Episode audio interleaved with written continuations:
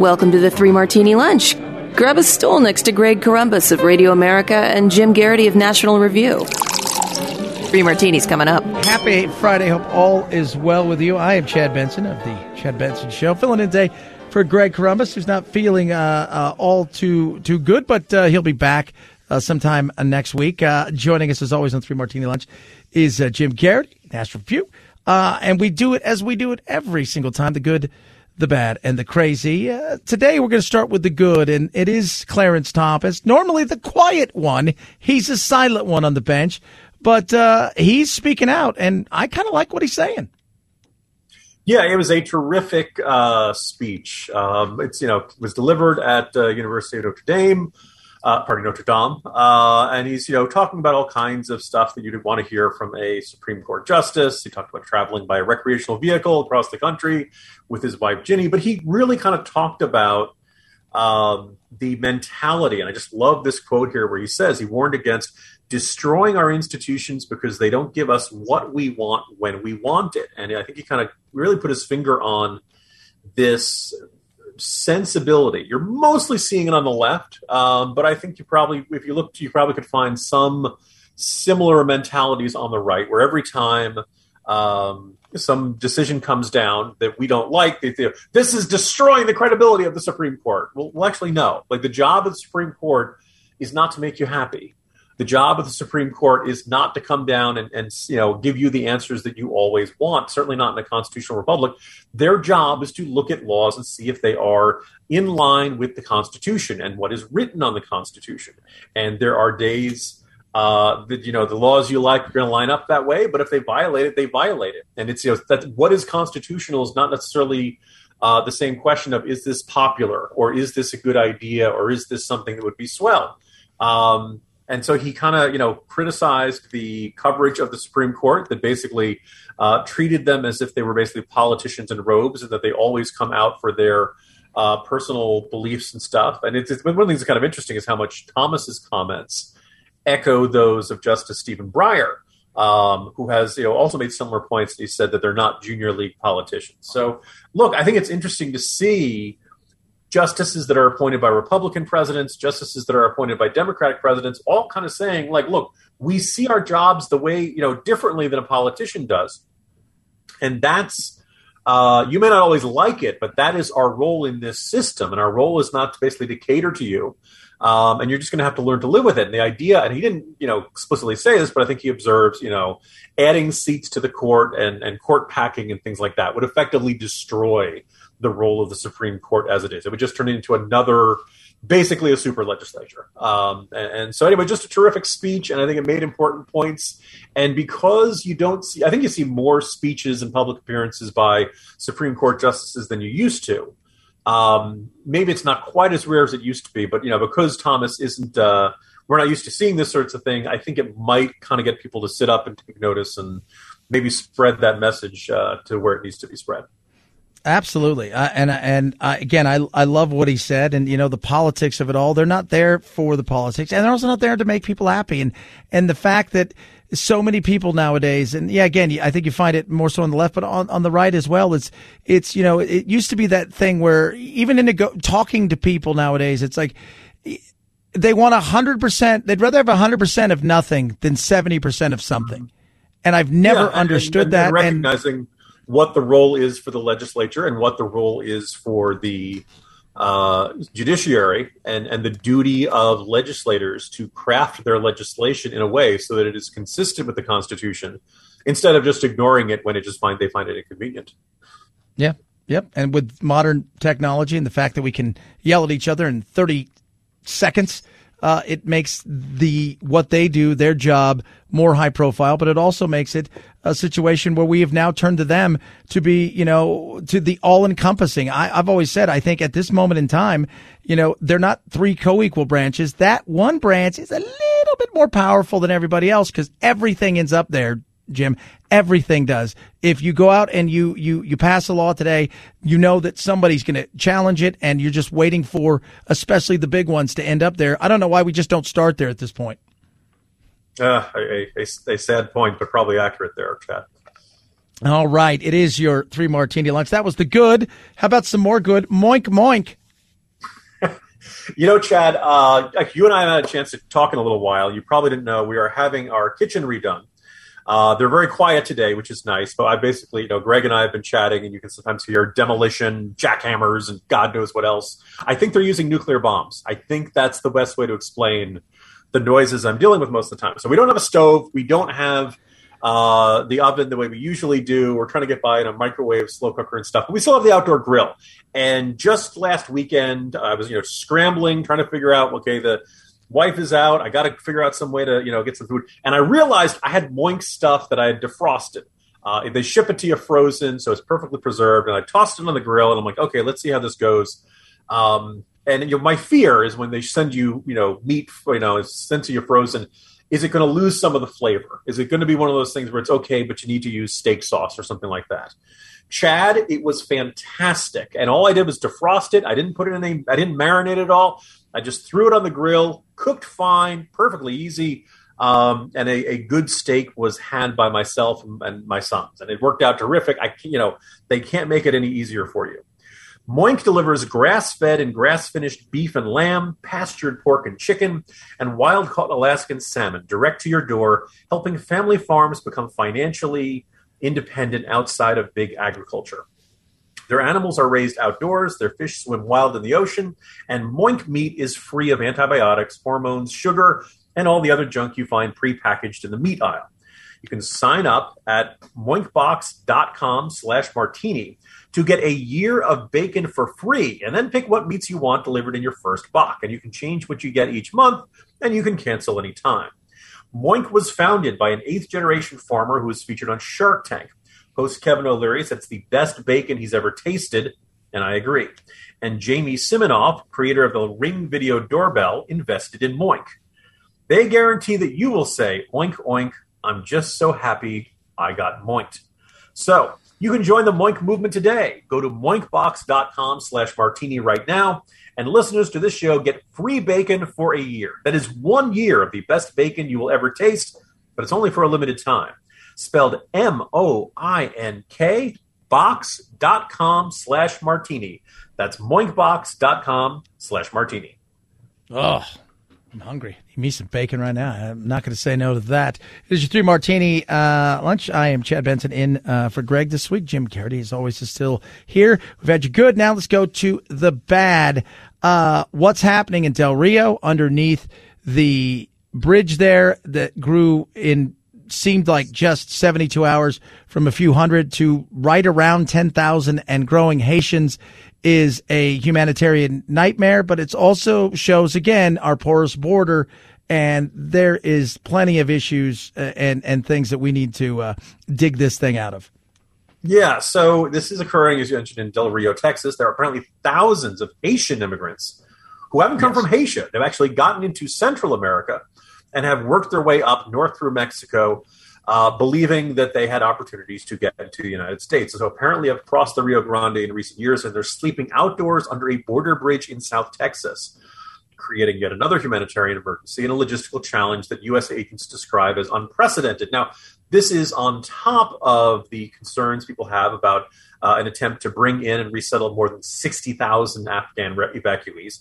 And oh, by the way, the general crisis at the southern border never really went away. The coverage of it went, Ben, if you're looking for a silver lining to this bad martini, it is that the thousands of Haitian migrants um, are serious enough to get this back into the front page. I think this is the uh, fourth most read story in the Washington Post today. So, like, this is making the immigration issue news again. Uh, but it is worth noting we've seen similar, you know, humanitarian disasters at our border in the last, you know, year or so, and you know, no matter how much amount of heat the Biden administration never seems to do this, the, uh, to do very much about it. Certainly isn't willing to change its its policies. The other thing that's I'm finding really um, kind of a, an ominous music or or uh, you know, a significant indicator, Chad. I don't know if you saw this.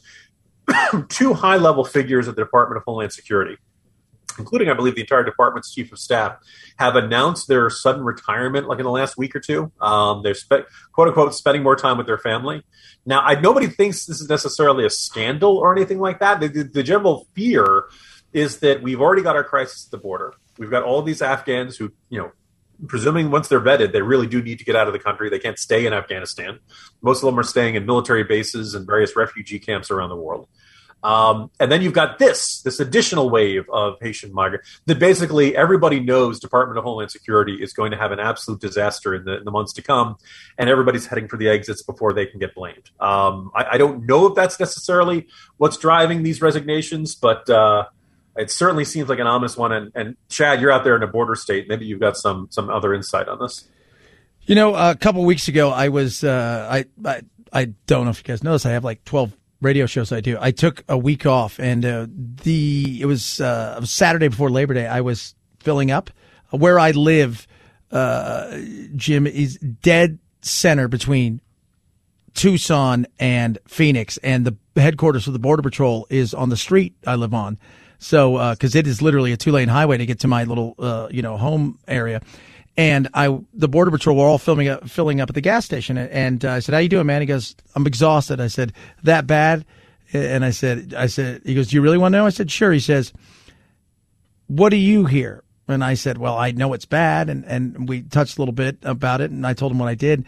And he goes, "I'll tell you." He goes, "We catch twenty percent, maybe, maybe thirty.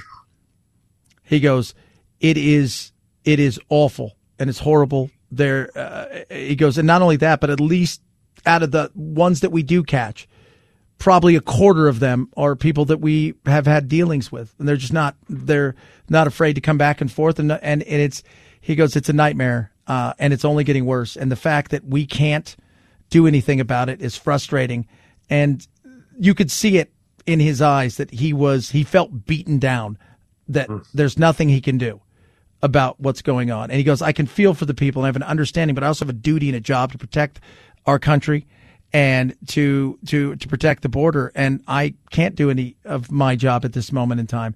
And most of my where I live is all border patrol because I'm out in the middle of nowhere, right there on the border, essentially. And they all kind of feel the same way. They've been, they've been, this administration has completely handcuffed them, uh, for lack of a better term, and even with the stay in Mexico in place, he goes, enforcement, they're not going to. They're not going to, they're already told us don't enforce it. So what, what are you to do? That's a great question. Uh, nobody's interested in it. But, you know, on that second debate, Jim, when he said he's going to give a pathway to citizenship to 11 million people, which we all know is probably closer to 20 million, has rang the, the dinner bell, if you will, for people to say, well, let's get there while the getting's good. Yeah, yeah. But the just this is one of those weird situations where talking about a policy immediately has a real world effect. Um, because the moment you start discussing an amnesty, people want to make sure they get into, you know, to enjoy the opportunity, and so that by itself drives further movement across our border. Um, yeah, just you know, um, I, I, I, will enjoy or, or you know, let's, let's relish this moment of this brief period where people are actually paying attention to the border because you know by this time next week they'll move on to some other issue and you know i'm sure aoc will warn something different and that'll be the top story or something like that you know yeah we need good. yeah it's it's a sad sad situation uh, but what's not sad is the fact that my pillow has my slippers i actually have three pairs of my slippers in a box right behind that they sent out to me right there with this with the beautiful gel inside of it jim and the and the patented technology with the fill it is awesome and you wear them indoor outdoors Yes, I was going to say the uh, you know you probably heard on these podcasts people talk about my pillow, but now they've done it again with the new My Slippers, and they took two years to develop to ensure that they are the highest in quality and comfort. And now you can get 50% off with a promotion, promotional code. These slippers are durable all day. You can wear them indoors and outdoors. They're beautiful leather suede with cozy faux fur linings and a sole that can handle any type of uh, territory you're walking around. They come in moccasin or slip on style. They're available in a variety of colors, have a 60 day money back guarantee, and a one year limited warranty. But now, for a limited time, My Pillow is offering 50% off the My Slippers. Go to mypillow.com and click on Radio Listener Square, enter promo code Martini. Or you can just call 1 800 874 0104. And while you're there, you can take advantage of the deep discounts on all My Pillow products, including the Giza Dream bed sheets, the My Pillow mattress topper, and the My Pillow towel sets. You can only save 50% on the new My Slippers, but with the promo code Martini. So call 1 800 874 0104 or visit mypillow.com today. Well, we've had the good, we've had the bad, and how about a little bit of crazy? And as usual, crazy comes in in a weird way. And what do you say about this? About Jen Rubin? About all of it's the media? Like, what can you say at times about the media? Well, okay, so this, Chad, I, I'm glad we are ending the week on this uh, martini because I just needed this. We've covered a lot of a lot of de- depressing news in the last couple of, of, days and weeks with Afghanistan and such. So the Politi- Politico did a profile of Jennifer Rubin, um, and the headline is the Jennifer Rubin White House symbiosis. Right, and the idea or the observation is that. Uh, if you pay attention to, say, White House Chief of Staff Ron Klain, he is retweeting Jen Rubin's pieces all the time. I said more than three dozen times since mid May. Uh, the White House press team, Democratic National Committee, State Department, Vice President's office have all promoted various columns and tweets from her uh, from Jen Rubin in recent weeks, and most people like, yeah, big you know surprise. I'm not surprised, you know. But what's really kind of funny and what makes this like a a juicy and kind of funny story is how critical it is, and that basically it sounds like even people who like Biden find Jen Rubin insufferably cheerleading for the administration.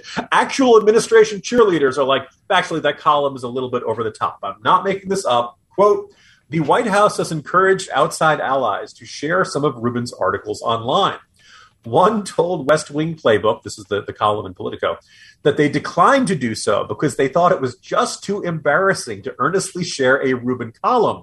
Given her history as a conservative, although that was ancient history, although I want to point out Chad, I can remember the days when Jen Rubin was the world's biggest Rudy Giuliani fan back in like you know the 2008 presidential campaign. But anyway, quote continuing the quote, and her perceived tendency to pander to the administration. One Washington Post employee said some people in the newsroom are increasingly frustrated that Jen Rubin is parroting the administration's critiques of the media, which they believe emboldens the administration to push back on journalists even further. Two others say they just try to ignore her or don't read her columns. Um, you know, I'm not surprised. I think what's kind of funny is the degree to which she has go, gone so over the top and become so predictable and such a North Korean level mandatory enthusiasm in, for, for the Biden administration in all of her columns that even people who are genuine Biden fans are like, eh, I'm kind of embarrassed. I can't I can't share that. It's kind of ridiculous, you know. Um, so I, I, found this hilarious and exactly the kind of uh, uh, you know, it's it's kind of nice to see that even fans of Joe Biden see the same Jen Rubin that the rest of us do. Well, and again, it goes back to: Are you an activist? Or are you a reporter? Are you on who's who's paying you? What staff are you on? Are you on their staff or? And and that's a scary thing because I and, and I understand. Look, media's changed, and in particular journalism over the years. And I've you know you're a journalist and, and you you work and, and you write and you do great things, but you we know where you're coming from so many other people out there nowadays. It's it's you you write one one paragraph of the who, what, when, how, and why, and the rest of it has to be opinion because it's about sh- shares, it's about likes, and that's sometimes even how some people get paid. But at the same time, it's become activism over journalism. And yeah, some of the stuff that she writes, it's like, did Biden's people write this for you? yeah, I guess that's the thing. There's, here's the thing I can find certain liberal columnists edifying and useful and kind of indicating. And obviously, when they criticize the administration, even if they're criticizing the administration from the left, um, it's illuminating. It, it, kind of says, "Oh, okay, Biden and his team might be in trouble on this one." You know, there are obviously it's been you know uh, very difficult for them to maintain the coalition of you know from the AOC and Bernie Sanders supporters to the ones that are in kind of more swing districts. You know, and hearing somebody um, from that dude when you know that the that basically a Jen Rubin column is going to be like a, a Jen Psaki statement, but more enthusiastic. less nuanced yeah. than a Jen Psaki statement from the podium. Like, why am I reading this? Why would anyone read it? It's kind of, you know, um, I, I, do wonder what the value. You, would be better off just turning over that space on the Washington Post website or in the in the newspaper over to uh, Psaki herself. Why, why do we have? Why is the Washington Post employing someone who is a de facto administration spokesman that even administration spokesmen or their closest allies find uh, kind of cringe-inducing? So, uh, you know, it's a good question for the Washington Post. Um, and uh, you know that's uh, you know you know it's it, again I just kind of reassuring that everybody oh okay this is good everybody else sees the same thing I'm seeing. Yes, yes, they do. They read the same thing, they see the same thing, and they all have the same eye roll Uh, crazy. Jim Geraghty, it is Three Martini Lunch. I'm Chad Benson. Follow along at Chad Benson Show. Appreciate filling in. I think Greg will be back next week. Uh, if they want to get a hold of you, Jim, if they want to tweet at you, how they do that? It's at Jim Geraghty, uh, writing obviously the Morning Jolt and in the corner oftentimes uh, over at National Review. And uh, yeah, that's, that's where you can find me. Hope you guys have a great weekend and uh, enjoy your martinis.